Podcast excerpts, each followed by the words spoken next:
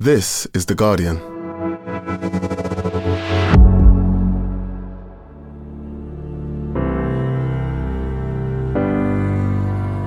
Today, how boycotts against Russia work and how they don't.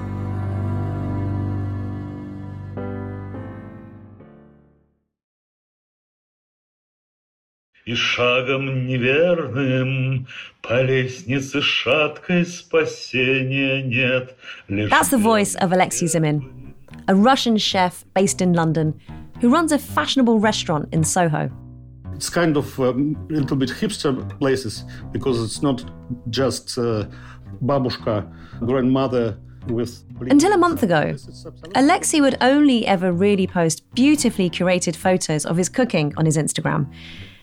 but now he's posting anti war protest songs and rallying his tens of thousands of followers to focus on Ukraine.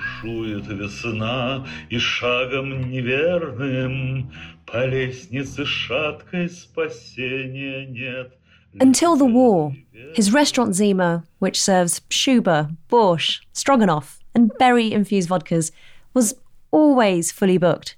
Usually uh, on Friday, for, for example, at Saturday, we, we, we cannot add uh, no one no one walk in in restaurant because all the, all the places are booked. But on the 24th of February, all that changed. We have less bookings. It didn't matter that most of the kitchen staff were Ukrainian or that Zima had pledged to donate 10% of its revenue to the Red Cross. The restaurant faced a flood of cancellations and started getting angry calls staff were abused, and Alexei had to hire security on the door.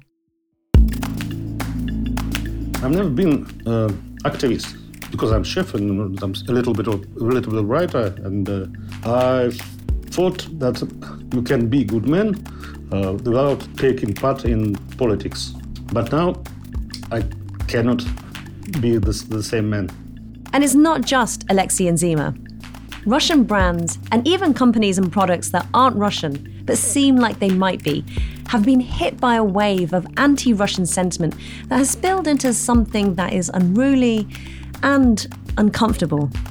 The war in Ukraine is unfolding day to day, and it's really hard to see that anything material is going to change on the ground for people being bombed in Mariupol or Kiev because of somebody in London deciding that they don't want to drink Russian vodka. The Guardian's Archie Bland has been reporting on Russian boycotts, from the ban of Russian cats in the International Cat Federation to big brands like IKEA and McDonald's closing their branches in Moscow. But what impact do these official and unofficial economic protests have? From The Guardian, I'm Nosheen Iqbal. Today in Focus In the rush to boycott Russia, who wins and who loses?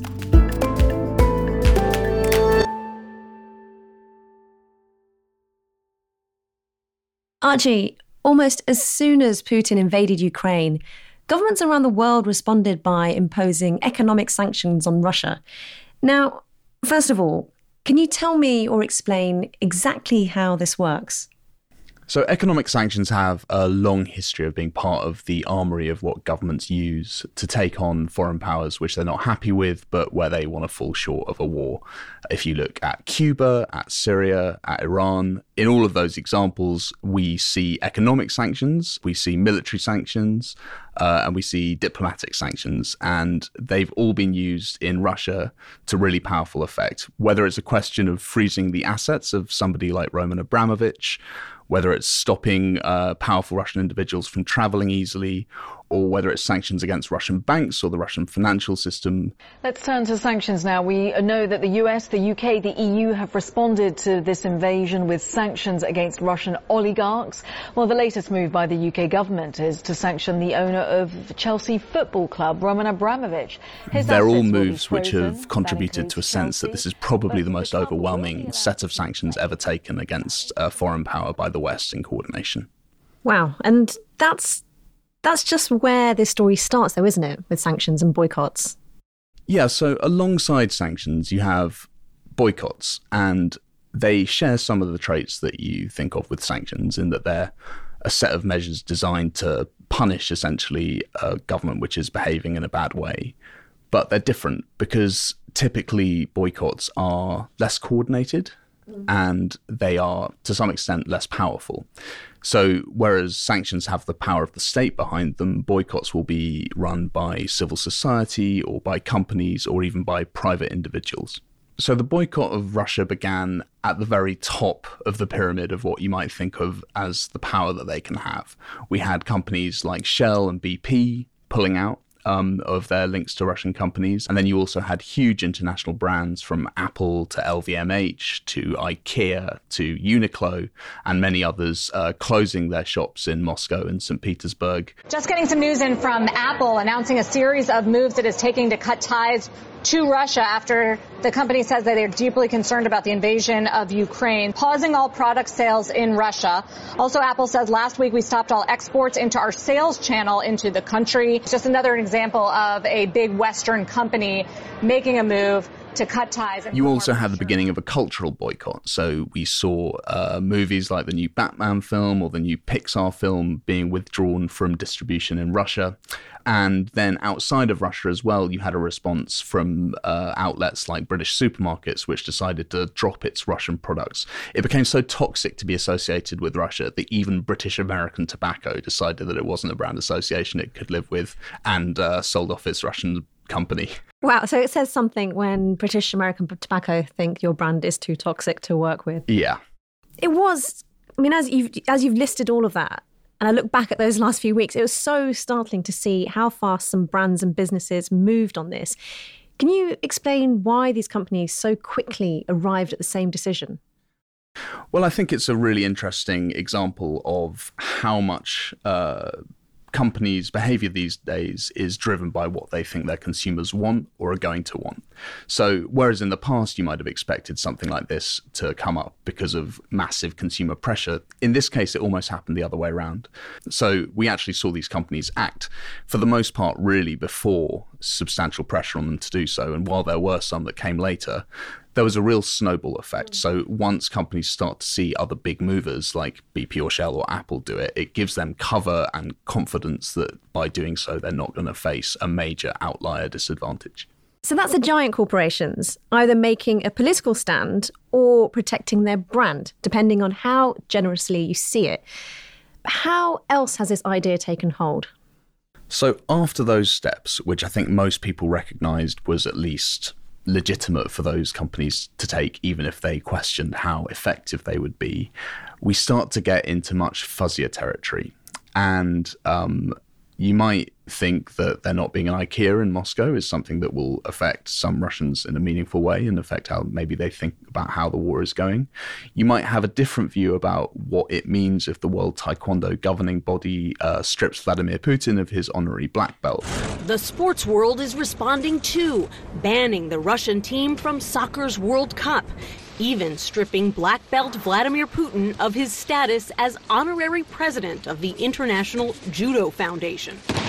But there's a complicated question about all of these sorts of measures. So we've seen the FIFA video game remove Russian teams. We've seen Netflix halt work on a bunch of Russian produced dramas, including Anna Karenina. Um, those kind of measures, you can kind of see a cultural weight and an argument that it does perhaps contribute to a bigger sense that something is wrong. But then you might have another view when it comes to, for example, uh, an orchestra in Wales pulling a Tchaikovsky performance, or compare the market uh, pulling its well known Meerkat ads from the news because it was concerned that Russian accents might offend people. I am Alexander, founder of CompareTheMeerkat.com, where we compare meerkats. That's not really a boycott in any meaningful sense that's more about this sort of sense that grows around boycotts that associations with Russia um, or whatever the target of the boycott might be is bad publicity and uncomfortable. And it's not so clear in those examples that there is a solid moral argument for doing it. It seems more like perhaps it's about branding or about anxiety about the response that you're going to get from people. Huh. So on the one hand, we're now in the middle of watching this devastating war unfold. And on the other, we're processing the idea that this fictional Russian meerkat that's used to sold car insurance on telly is somehow taking a stand against what's happening. Archie, how did we get here? And does this seem normal to you? It doesn't really feel normal to me when you have the International Feline Association banning Russian cats from its competitions. Uh, so, you know, I think there are definitely examples here where you might raise an eyebrow, but you might also quite reasonably say, look, this is something which these uh, companies or organizations have every right to do. They might not think it's going to affect the course of the war in Ukraine, but they might feel that they still want to express their revulsion at what Vladimir Putin is doing. Archie, what's the historical precedent for all of this? Where does the principle of boycotts come from? So, boycotts existed really before there was a name for them. You can go right back to the Boston Tea Party in 1773, and you can view that as a kind of a consumer boycott when um, people living in the American colonies dumped a bunch of tea into Boston Harbor. In the years after that, uh, there was something called the Free Produce Movement, which was a British and American campaign to reject sugar that had been made by slaves. So those are sort of proto boycotts, and they share a lot of the characteristics that we view as being central to what boycotts are today, in that they have a desired outcome, but they're also about stating what you believe and about organizing around a kind of a political principle and giving people something to stand up for. So, where have boycotts been used most effectively in the past? Probably the best known example of a boycott which everybody could get behind was the anti apartheid boycott of South Africa. Crisis in a South African town. A boycott by black customers is working. Some shopkeepers talk of going out of business. That began in 1959 uh, with the boycott of potatoes produced under slave like conditions.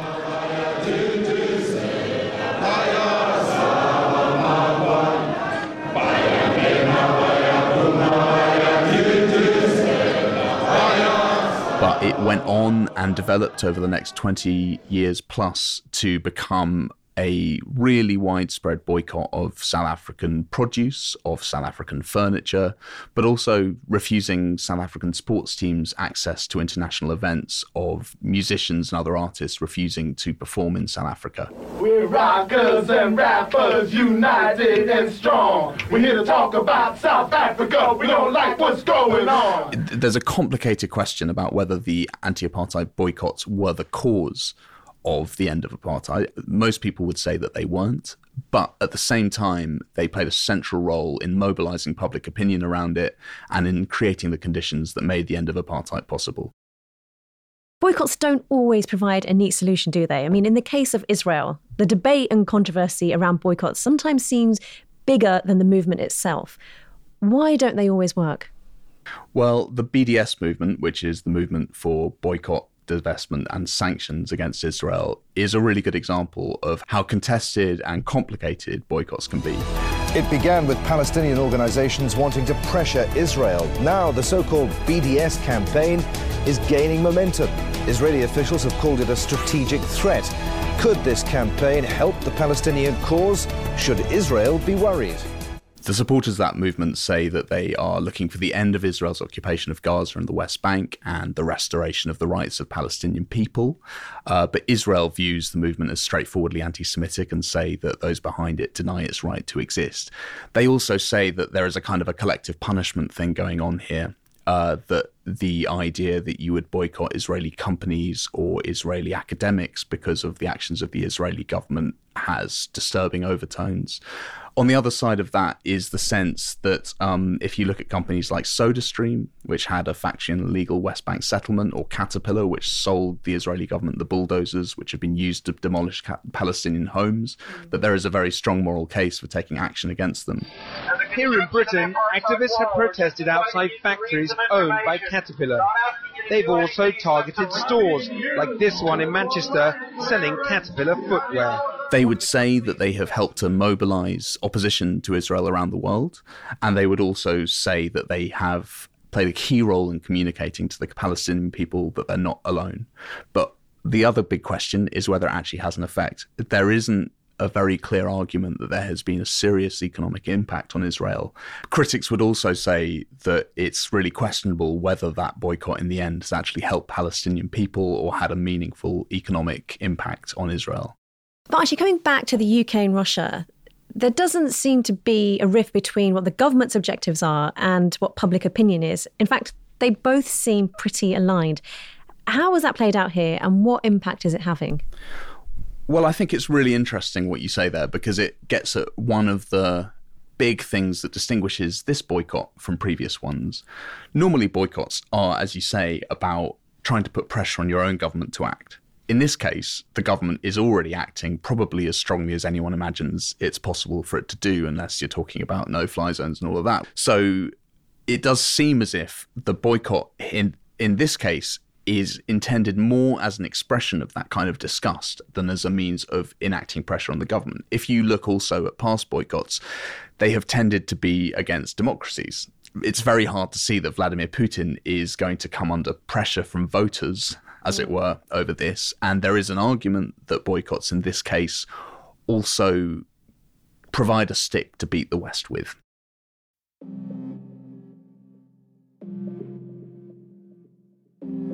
Archie, we heard from Alexei Zimin at the beginning of this episode. Can you explain why you wanted to speak to him? So, I first heard about Alexei when a friend of mine happened to be outside of his restaurant, Zima, um, which is in central London and which says prominently outside that it's a Russian restaurant. And she noticed that just above the entrance to the restaurant, there was just the shadow of what looked like it had previously been the letter Z. It's difficult to imagine that this, uh, one of the letters in English alphabet can be bad, bad symbol. Could you imagine this uh, a month ago? Just letter.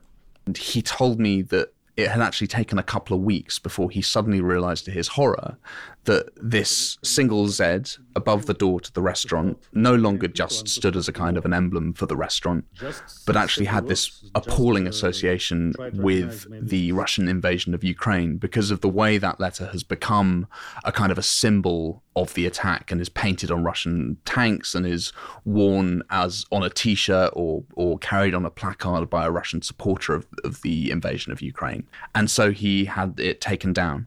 We colored it and they changed, changed the logotype. But that wasn't enough to insulate him from the kind of boycotting that has been going on in the UK.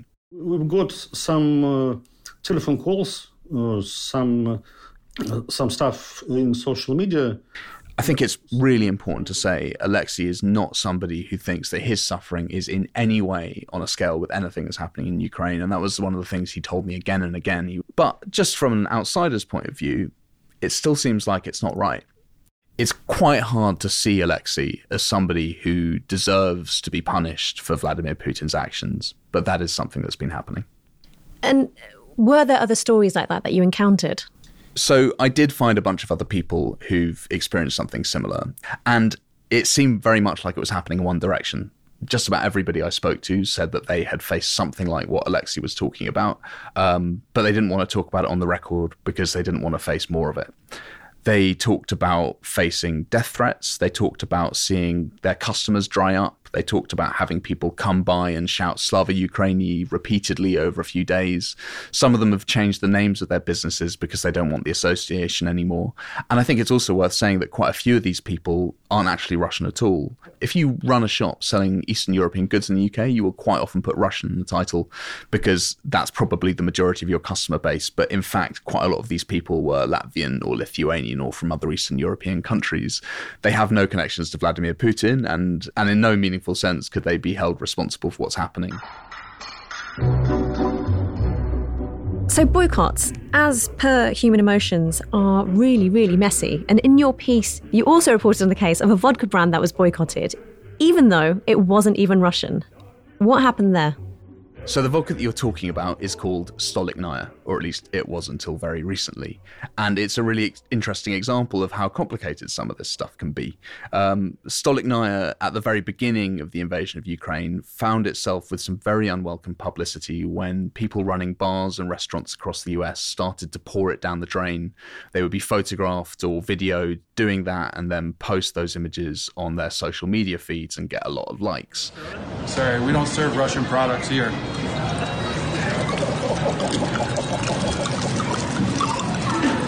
The problem is, is that it's not entirely clear that Stolichnaya is Russian. In fact, it's almost certainly not, but it sort of depends how you define it because international supply chains are very complicated things. So Stolichnaya was originally Russian, um, and it was bought by a Russian oligarch. He then wound up in pretty bad odor with the Russian government and left the country. Um, he is now in a kind of a long-standing war with Vladimir Putin, and these days Stolichnaya is produced in Latvia. Um, it's headquartered in Luxembourg, and the only thing that you can see in its supply chain that is Russian is the grain that is used to produce the vodka. All of that pressure really had an impact on Stolichnaya. And uh, I actually spoke to the CEO of the company who said that for a few days there, it looked like the company might go down. They very quickly took action to try to distinguish themselves from Vladimir Putin's regime, and they decided that changing the name of the brand from Stolichnaya to Stoli would play a big part in that. Well, so this is the thing, Archie. It does feel like what begins as a well intentioned stand by individuals against war starts warping a bit here. I mean, suddenly everything Russian and Russia related has become a common enemy. Where can a line be drawn? So I asked Damian McKinney, the CEO of Stoli, as it is now, about this. And he, unsurprisingly, was quite worried.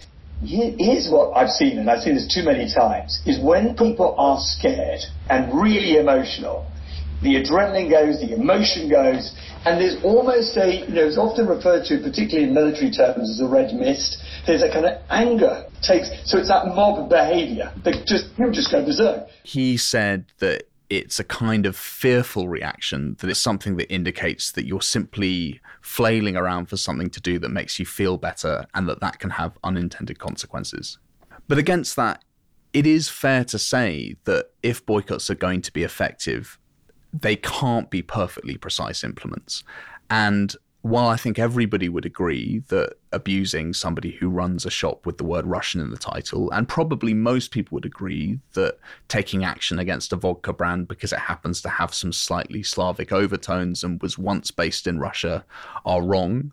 There are more complicated cases where you can see that there is a meaningful kind of PR cost to Russia about taking this action, but it will also have an impact on ordinary Russian people. And like it or not, that is sort of how boycotts are supposed to work. Coming up, how are the bans and boycotts playing out with the public in Russia?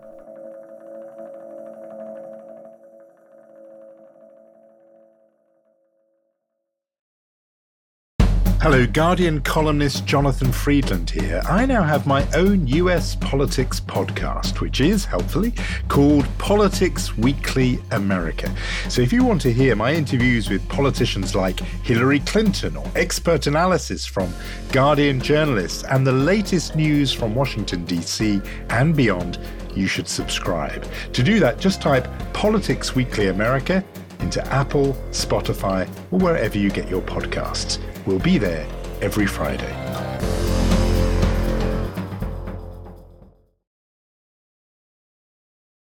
Leonid Ragozin, you're a Russian journalist now based in Latvia. But you've been following the impact the war has been having on ordinary Russians back in Moscow and elsewhere in the country. Now, as Russia feels the impacts of sanctions and as Western brands pull out of the country, how has life changed for Russian citizens since Putin's invasion began? Well, I would say uh, drastically. In a matter of uh, several days or several weeks, uh, what used to be a very uh, mild uh, uh, authoritarian state, um, by comparison with the authoritarian states of the 20th century, it transformed from that into essentially North Korea on steroids. The disappearance of major Western brands uh, from shops, from every um, part of life, and also the political repression, which is uh, unprecedented and uncomparable to, to what we have uh, seen. And what are you hearing from people back at home in Moscow or St. Petersburg, where the sort of disappearance of brands like Zara and McDonald's has been the most obvious? People uh, are yet to digest the all those changes I was actually in Russia when the whole thing happened, when uh, Russian troops invaded Ukraine. I saw the, I think, the, the first week uh, after it happened, um, Moscow felt uh, quite strange. It was uh, a city of people looking uh, dismayed. I would say uh, lots and lots of Russians, of, of opposition minded Russians, of pro Western minded Russians, are caught up uh, in crossfire between Putin's regime which is uh, increasingly repressive. Uh, that's on the one hand, and on the other hand, uh, there is um, unsympathetic West and lots of xenophobia towards towards Russians uh, outside Russia. Well, I'm, I'm going to come on to that xenophobia in, in a moment, but I wanted to ask about the people who've been left behind, friends and relatives who've seen Western companies put out of the country, they've seen the ruble fall. What are they doing? How How is life for them right now? Uh, initial difficulties which people had uh, were to do with the money, uh, with the fact that they could not uh, exchange um, uh, exchange rubles into hard currency and and and backwards. Um, uh, there, there were major issues with bank cards because Mastercard and Visa disappeared from Russia, so people needed to to rapidly switch to the Russian card system. And uh, then what happened next is uh, the disappearance, gradual disappearance of uh, Western products from shops. And that also includes uh, food, a lot of panic buying. People buying uh, basic uh, staples like sugar and salt, anticipating some catastrophic events which are yet to happen. We've talked about essentials here, but you also, in your piece, you talked about the more frivolous end where people are also doing their last shops in Uniqlo or Zara. How did that look, and how and or how widespread was that? I should ask. Well, it is very widespread um, in, uh, especially in uh, large cities like uh, Moscow and St. Petersburg, um, and that accounts for about um, 25% of the population. Their lifestyle was uh, essentially identical to the lifestyle in uh, major Western cities. Uh, and um, that's that's the paradox of Putin's regime uh, that in cultural terms, in lifestyle terms, never has Russia been so close uh, to the West in the last hundred years as it was in the last years until this this war started. Um, so yeah, uh, the the brands that you mentioned, Uniqlo, McDonald's, or Starbucks, uh, they were part of uh, everyday life. Uh, for millions and millions of people in Russia, and for uh, most people who are in in the under under their 40s or 30s, uh, they have never seen uh, other type of life. They don't remember the um, uh, Soviet life uh, too too well uh, to to even compare. So uh, yes, it's it's going to be a, a shock for them. Leonid, we're speaking to you several weeks after the start of the invasion, but in some ways it's still early days of what looks like a very protracted war. What will the longer term economic fallout look like for Russia? The, the most uh, severe sanctions are, are, are, the ones which lead to inflation. Uh, millions um, of Russians live below poverty line. And that uh, primarily concerns uh, pensioners, and especially pensioners living in, in smaller places, not, not in Moscow or St. Petersburg.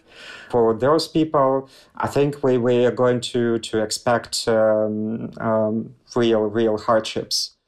I think a lot is going to be decided on the battlefields uh, in Ukraine in the next uh, couple of uh, uh, weeks. If it is going to be a protracted conflict, then of course, uh, gradually, um, and I hear experts talking about the summer and especially the beginning of autumn, when the Russians will be uh, feeling this uh, drastic change in in earnest properly, and and then uh, we, we could expect uh, discontent, uh, maybe maybe protests, uh, and um, a general change of mood in Russia. It seems that sanctions and boycotts have two aims. One is to put pressure on the economy, and two, maybe to inspire a sense of shame or to signal that the country's government is behaving badly in hopes that Russian citizens will then put pressure on their government or that they'll perhaps find a way to change that government. Now, is there any realistic hope that Putin would be challenged in this way, or is this just a notional Western fantasy? Well, I'm, I'm not very hopeful. For once, this hinges on uh, on the belief that um, Russians um, will behave in the same way as uh, other Eastern Europeans um, especially Ukrainians or, or, Belarusians. The, the difference uh, between Russians and, and uh, Belarusians or other East Europeans uh, is that they don't have this uh, beacon of uh, European and Euro Atlantic integration in front of them. They find themselves in a cultural and political vacuum. they can topple Putin, but what's, what's, what's after that? They're not going to be embraced and invited into European Union. They're not going to be, to be invited into NATO. Um, what um, the West is uh, doing to Russia uh, and has been doing to Russia since uh, 1990s is essentially containment. Leonid, is there a risk that as people in Russia see Western brands leaving, they see the economy crumbling, that they begin to feel even more alienated and blame the West for abandoning them well, that's that's very much a possibility. There is an issue uh, of people who are introducing those sanctions, who are uh, arguing for those sanctions. There is an issue with them uh, not really understanding the uh, psychological background uh, in in Russian society, um, and um, it is a very confused, uh, traumatized society people begin to adore Putin just because uh, just because this is the only safe place they have. They, they don't have a safer place, and the West is basically not offering them a safer place. Leonid, thank you so much.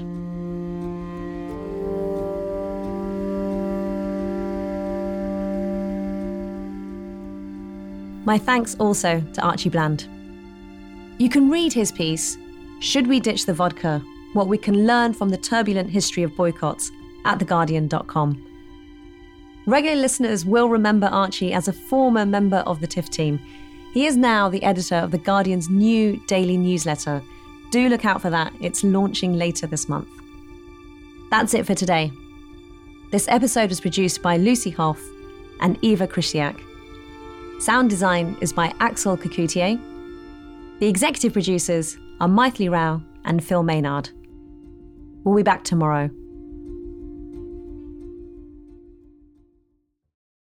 This is The Guardian.